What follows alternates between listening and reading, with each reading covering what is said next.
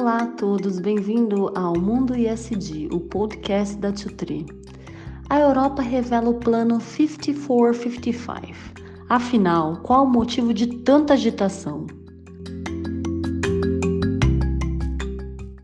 A questão central que cria toda a polêmica por detrás desse plano é que a proposta pretende impor imposto de carbono a algumas importações de países com regras ambientais mais flexíveis. Também significaria o fim das vendas na União Europeia de novos carros movidos a gás e diesel em apenas 14 anos. Uma vez publicada a legislação envolvendo o Plano 5455, terá de ser debatida e aprovada pelo Parlamento Europeu nos próximos anos, antes de ser implementada. O plano também pretende introduzir a economia circular e reduzir a poluição. Com tudo isso, o mundo parou no dia 14 de julho de 2021 para escutar sobre o 5455. Muitos chegaram na conclusão de que o tal plano deixou um gosto amargo por ser impróprio, injusto e ineficiente. Críticos do plano apontaram que ele não faz o suficiente para eliminar completamente os combustíveis fósseis e permite que as empresas repassem os custos das emissões para os consumidores. Para as outras nações que não fazem parte do bloco de 27 países da União Europeia, restou claro que o plano quer proteger a indústria da região contra concorrentes estrangeiros que não estejam submetidos aos mesmos padrões ambientais, já que a taxa de carbono forçará importadores de aço, cimento, alumínio e fertilizantes a pagar um custo pelo que compram de países sem preço de carbono.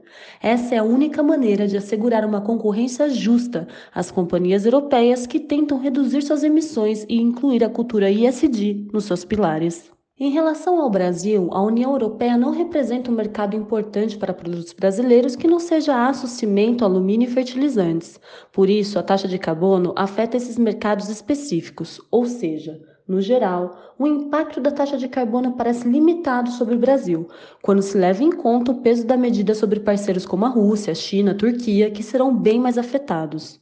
O outro lado do plano 50 for 55 é uma realidade de oportunidades, uma vez que bilhões de euros estarão disponíveis para financiar a inovação em áreas como tecnologias de baixo carbono e reciclagem. O plano também deve despejar dinheiro e outros incentivos para o desenvolvimento da economia circular. Já foi dito que o progresso consiste numa concepção do mundo fundamentado em uma dualidade básica entre os opostos inconciliáveis. Agora é esperar para saber como o plano 5455 será discutido na COP26 e quais serão os próximos acontecimentos envolvendo nos assuntos mais importantes do momento.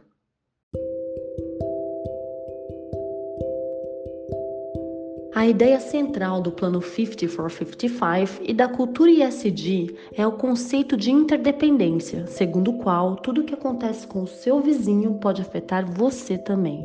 No futuro, países que não gerirem os seus impactos não terão espaço no mercado internacional.